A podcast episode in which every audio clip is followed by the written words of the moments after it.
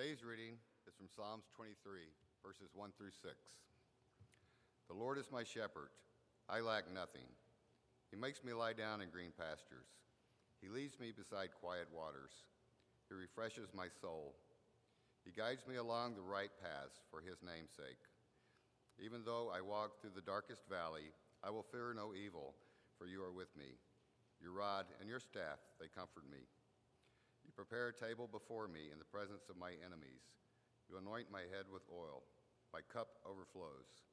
Surely your goodness and love will follow me all the days of my life, and I will dwell in the house of the Lord forever. The word of the Lord. Please be seated. Good morning. I'm Pastor Tim. If we haven't met, welcome to Alleluia. Uh, if you're visiting, come say hi to me after the service. I'd love to uh, meet you and say hello. We're finishing up, uh, if you haven't been with us, the last couple weekends, a, a three part series. Uh, and the title you see on the screen Three Steps to Better Relationships. And as we've mentioned, this is not a chronological step one will lead you to step two, and then step two will lead you to step three, but three steps that if you follow on their own will better your relationships. Pastor Mark launched the series a couple weekends ago talking about moving from being selfish to selfless. And our wiring is to be selfish. Uh, from the beginning of time in the Garden of Eden, we wanted to be like God. We wanted to taste the, the forbidden fruit. We wanted to uh, be self, it's in our wiring. And, and He encouraged us to be more like Christ is to deny ourselves and be selfless. One great example would be in marriage when a spouse is looking after the needs of the other spouse first, being selfless, and in turn, that spouse is looking after the needs of the other spouse, being selfless. Together, they are meeting each other's needs in that relationship. And that selfless nature works very well. Last weekend, Pastor Tammy ta- talked about a very practical thing, and it's something we all wrestle with, and it's not just kids, it's adults too. We're all guilty. Uh, limiting our screen time. Can I get an amen on that? I mean, we're in a culture now where we brag about binge watching shows. Oh, I knocked off an entire season of that whole show uh, in two, day, two and a half days. And I'm like, you loser, really? You did that? It's like some Medal of Honor now, you know, or, you know, oh, I play, I play Fortnite for seven hours a day. You do? Seven hours? And that's cool? And she encouraged us to get awake, to look up. It's not bad. Technology's not bad. Technology's great. I love technology. I love my phone. I love my screen. I'll be watching a pretty big one about, at noon today, and uh, I'm excited for that. And it's not a horrible thing, but to limit it. And when screen time starts to affect negatively our relationships, we have to reevaluate, regroup, rethink, and how we limit our screen time. Jesus came along and saw Nicodemus looking, and he looked up. I mean, if we're always looking down, we don't see the people around us. Spouses can sit for two hours in the family room looking down at their phones and not even talking. And so it was a great message as she encouraged us to limit our screen time. And if you missed it, you can always go on our website and go to our media link and listen to uh, the sermons that you want to hear. Well, this week we're going to talk about really just, if we just really get right down to it, is prioritizing relationships prioritizing our friendships, prioritizing our relationships. When you think of friends, I bet this might come to mind.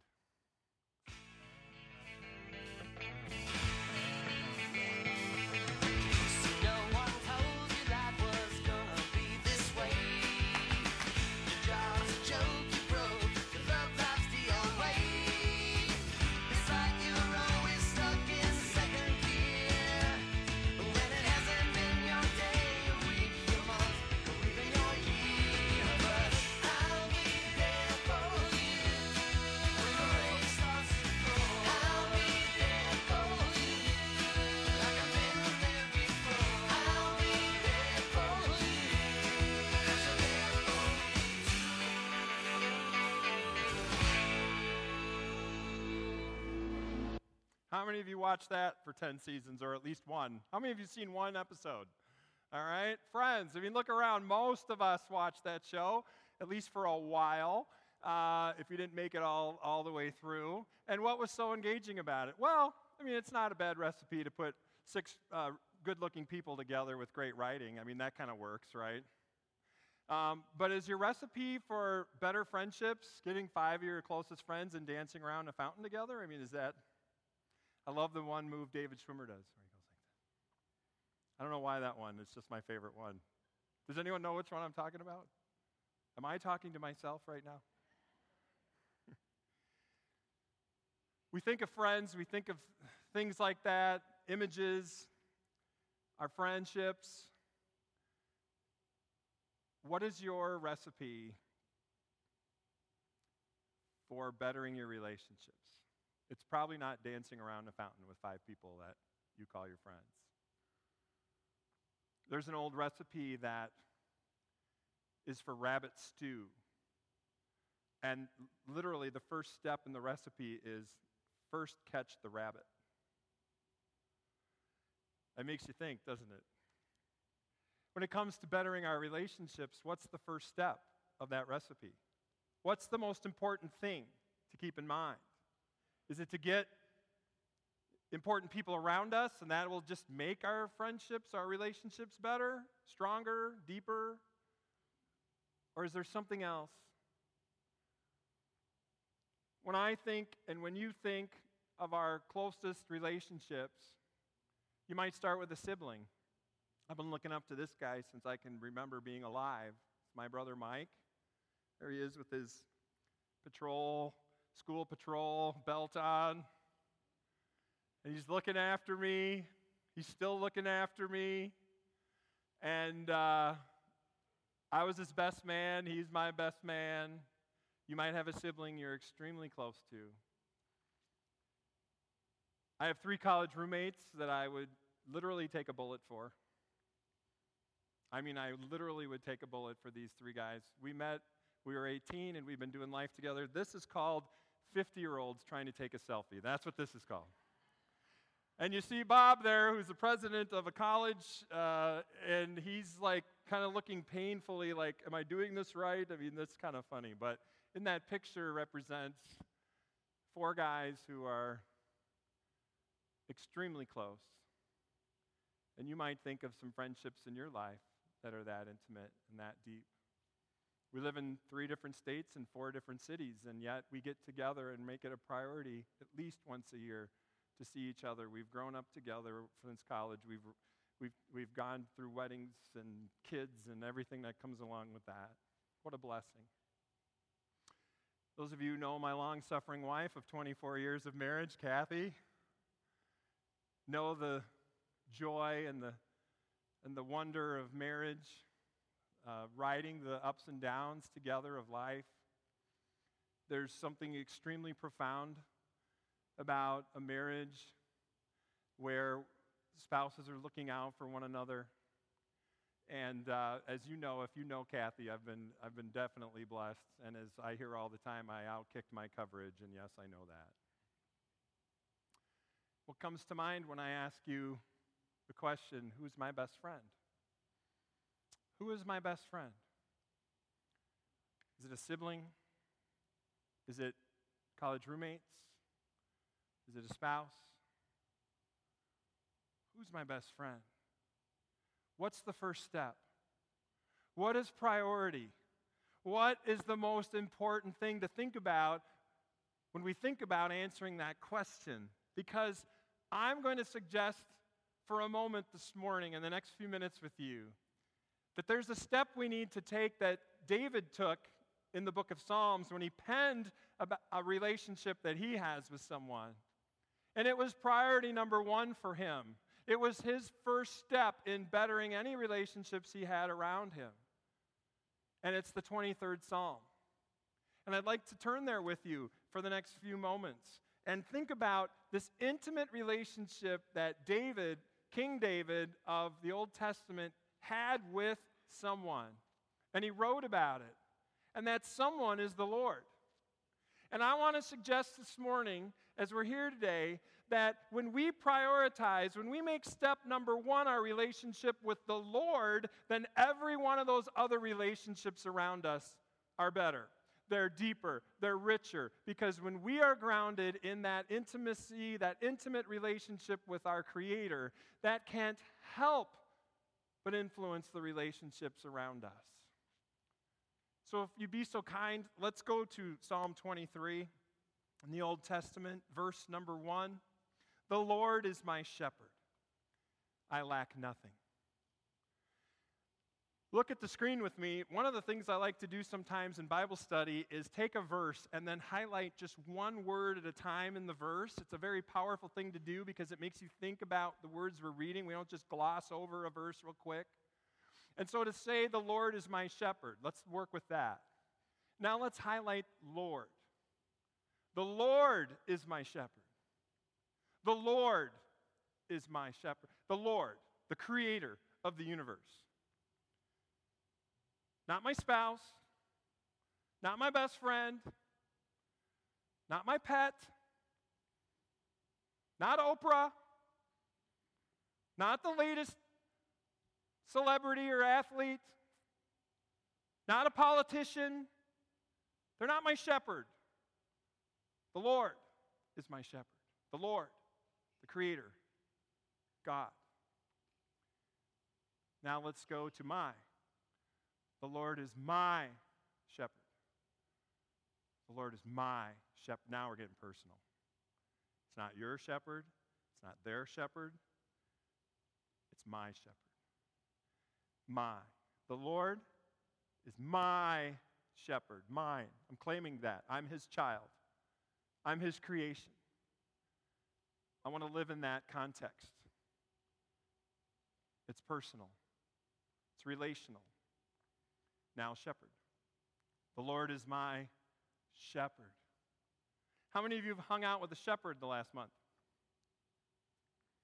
Okay. Wow. Um, that's impressive. You're, we only had one for the whole weekend, but that's, that's still presenting the point. It's just not something we talk about or deal with in our culture. It's not like, hey, where are you going? Oh, honey, I'm going to go hang out with the shepherds for a while. I'll be back later. But shepherd, we know from history and scripture, is a farmer or a hired hand who took care of sheep. And their whole job was to care for the flock. And care for them they did whether they were their sheep or whether they were a hired hand. Their one and only job was to care for them, feed them, make sure they had enough to drink, make sure none of them got lost, make sure if anyone, any one of them were hurt, they would nurse them back to health if they could. The shepherd cared for the sheep. The Lord is my shepherd, highlighting shepherd, the one who looks after me, the one who provides for me, the one who takes care of me, the one who loves me, the one who's going to protect me. The Lord is my shepherd. And I lack nothing. The original, uh, some of the King James or Revised Standard Version is I, I shall not want. Or an, a great translation in the contemporary English version is I have everything I need. I really like that one. Because if indeed the Lord is your shepherd, the Lord who went to a cross for you, the Lord who forgives your sins, the Lord who promises you eternal life in heaven for all eternity, the Lord who provides for us, if He's truly your shepherd, you got everything you need. Yes, there's struggles. Yes, there's trials. Yes, there's challenges in life. But if that verse is true for you, if that is step one in your relationship life, if you, like David, say, I'm going to name and claim that, the Lord is my shepherd, I got everything I need.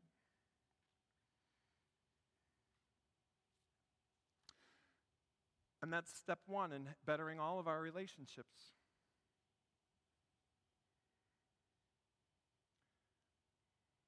If you are married and the Lord is your shepherd, that influences how you treat your spouse, how you speak to your spouse, how you care for your spouse, how you protect your spouse, how you build them up. If the Lord is your shepherd, you're a true friend. You look out for their needs. You're selfless. If the Lord is your shepherd, Kids, you speak to your parents in a different way, in a respectful way, in a way that honors them. Parents, it influences how we raise our children, the things we let them do and don't do, the things we give into in culture and don't give into in culture, because the Lord is my shepherd. When this is square one, it influences every other relationship in your life and mine. I did something this week with the verses of Psalm 23. I want to walk down them with you. And as we remember, this is King David back in the Old Testament, generations before Jesus came and walked the earth. Jesus echoes every verse and things he said in the Gospels. So I want to connect those dots with you. Psalm 23 and Jesus. The first one we've covered, my shepherd. And Jesus says in John's Gospel, I am the good what? Shepherd. Jesus says, you know, the when David said, The Lord, God is my shepherd, that's me. I'm the good shepherd. I'm God in flesh. I'm God who cares for you. I have disciples who will follow me. I have believers who will believe in me. I'm going to shepherd them. I'm the good shepherd. Verse 2 He makes me lie down in green pastures. Translation for sheep feeding time. Green pastures, let's eat. The buffet is open. And Jesus says, I'm the bread of life. You want to fill up on all these other things. You want to fill up on all the stuff of the world. But guess what? I'm the bread of life, he says. If you want to truly, finally be satisfied, get to know me. I'm the bread of life. The verse continues in verse 2 He leads me beside still or quiet waters. Jesus provides the living water. He met a woman at a well who was the outcast in her community, and he offered her unconditional love and acceptance. And he said, I have the living water to offer you. He said, Sir, give me this water. And he goes, The one you're talking to, I'm he. He stood up at a festival in, in Jewish tradition. He goes, Anyone who's thirsty, come to me and drink. Streams of living water are going to flow out of you. Verse 3 He refreshes my soul. My soul. And Jesus says, Come to me, all you who are weary and heavy burdened, and I will give you rest. And you will find strength for your soul. Verse 3 continues He guides me along the right paths for his name's sake. Jesus says in John 14, I'm the way. David says, God guides me along the right path. He shows me the right choices, the right way. And Jesus comes along and he goes, Yeah, I'm the way. You want to know God's will for your life? Follow my teachings. Know what I had to say in the Gospels. Engage with the Scriptures because I'm the way. You can search for it anywhere you want, Jesus says, in the world, but guess what? I'm the way. I'm the truth. I'm the life. Verse 4 continues Even though I walk through the darkest valley, I will fear no evil, for you are with me. Your rod and your staff, they comfort me. Jesus says, I'm the light of the world. When you're in that dark place, I'm there. Even the shadow of death. And our family, you know, Kathy's mom passed away recently unexpectedly. And thank you, by the way, for your prayers and for your support. We feel that. Thank you. And in that darkness, in that death, in that reality, gathering with family recently, we heard the whispers of God, the Holy Spirit, just, just reminding us I'm the light of the world. I'm, I'm here in this dark place with you. I'm, I'm the good shepherd. I'm right there. Jesus says, I'm the light of the world.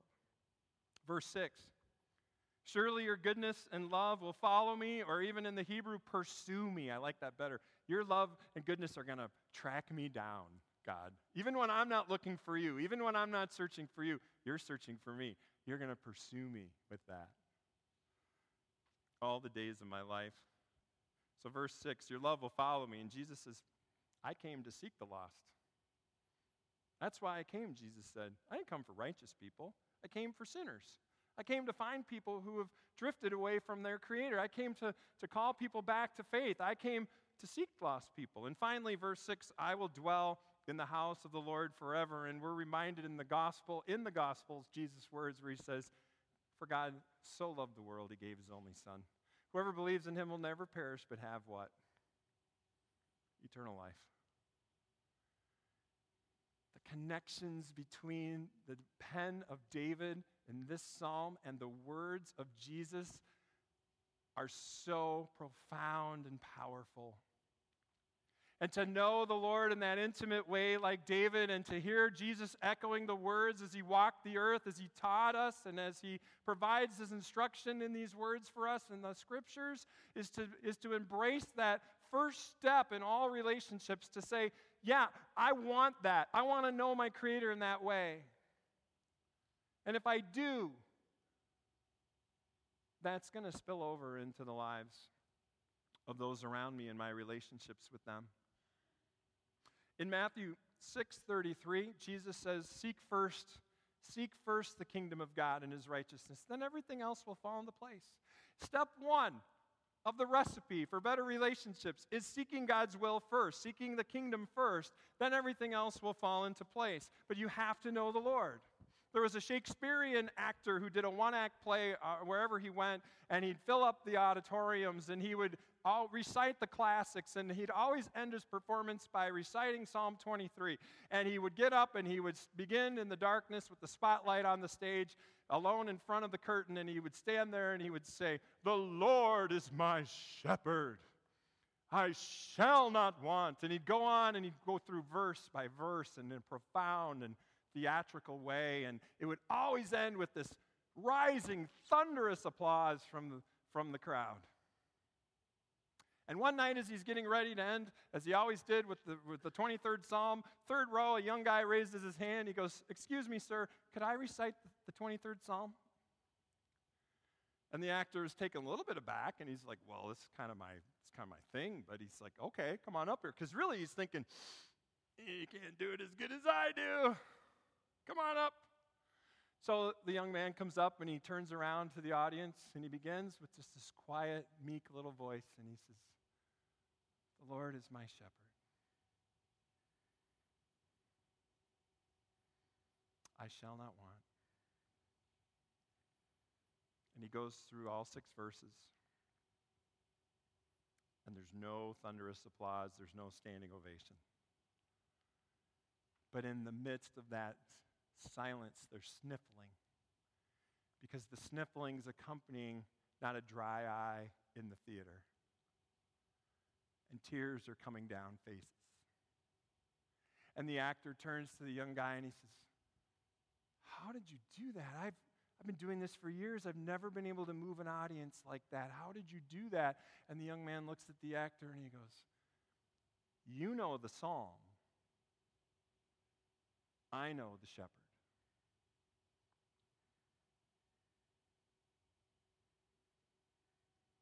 Atheists can quote scripture. But when we know the Lord like David knew the Lord, and when we know the Good Shepherd Jesus in the way that God wants us to know him, then all of our other relationships are enhanced.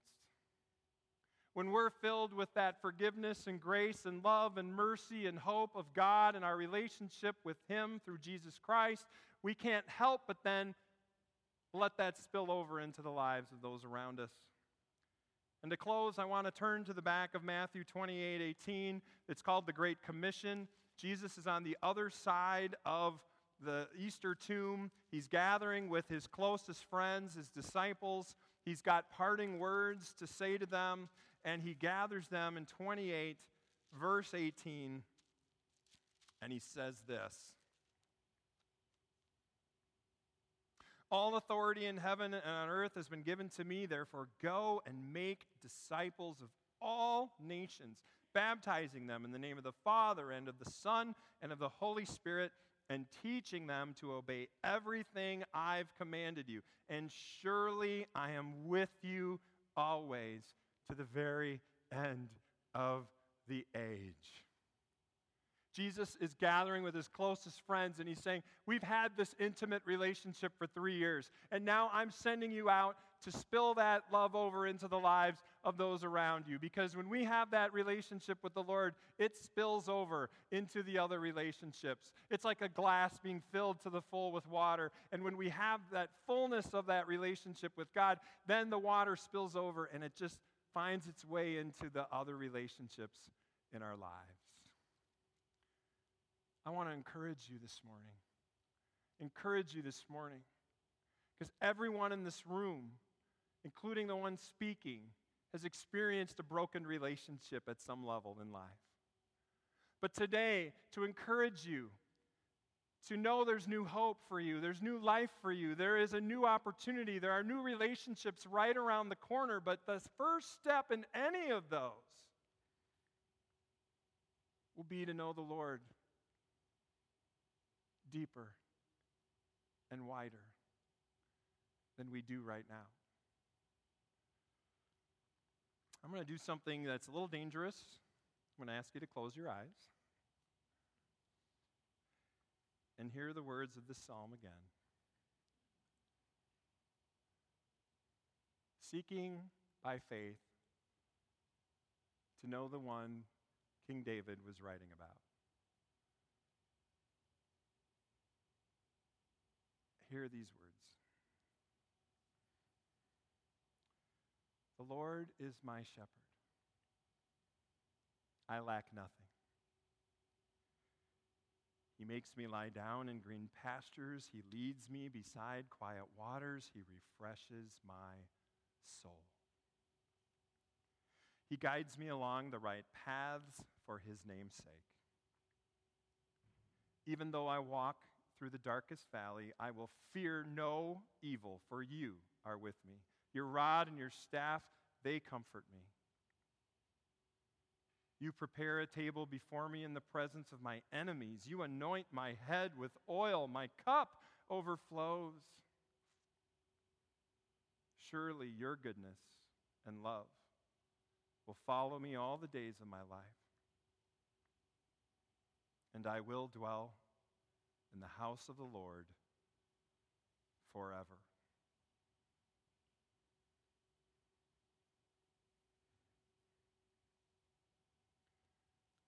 Let's pray.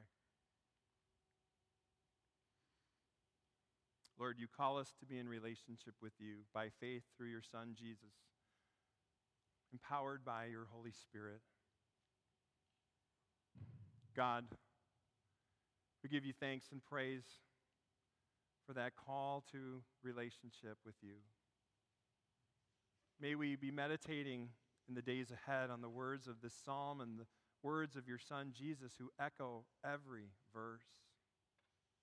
And may we deepen our relationship with you so that the relationships in our lives can be better, can be deeper, can be more rich and more wonderful.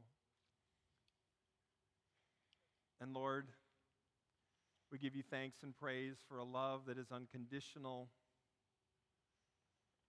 and fuels us forward in the lives that relate to those closest to us. Help us, Lord, to be selfless. Help us, Lord, to notice the people around us in life. And help us to make our top priority relationship, our relationship with you. It's in Jesus' name we pray, and we all said together, Amen.